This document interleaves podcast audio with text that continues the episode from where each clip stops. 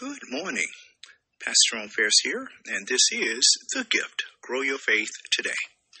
Today's word Others need to see the light.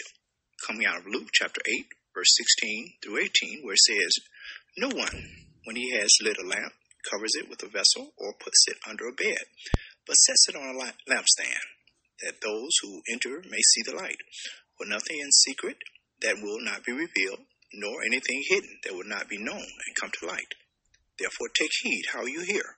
For whoever has, to him more will be given, and whoever does not have, even what he seems to have, will be taken from him. Have you ever known a young woman who has just accepted a marriage proposal but didn't tell anyone she knew the good news? Probably not. She usually wants the world to know that she is soon to be a bride. And that is the kind of joy and passion with which we who follow Jesus are to share our knowledge of Him. The truth He has taught us is a tool to expel the darkness in the world. Jesus didn't share the good news of salvation for the disciples' ears only. Rather than hiding what the teacher had taught, the disciples were to proclaim with their words and display with their behavior the realities of forgiven sins, abundant life, and unshakable joy. And as Jesus, 21st century disciples, you and I are to do the same today.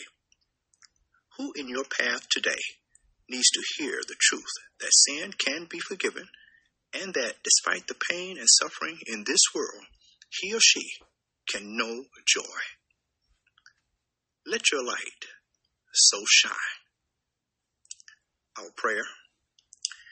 Eternal God, Heavenly Father, this morning, Lord, I I come, Lord, to thank you for calling me to recognize the light of the world and for helping me to walk in that light.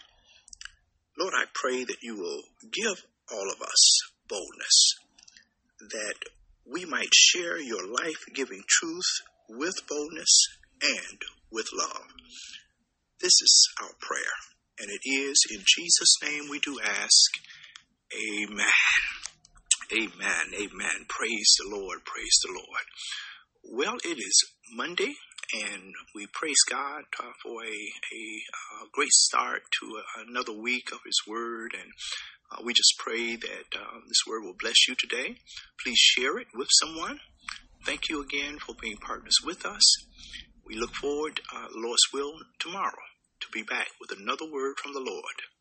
Remember, faith cometh by hearing, and hearing by the word of God. God bless you. Bye bye.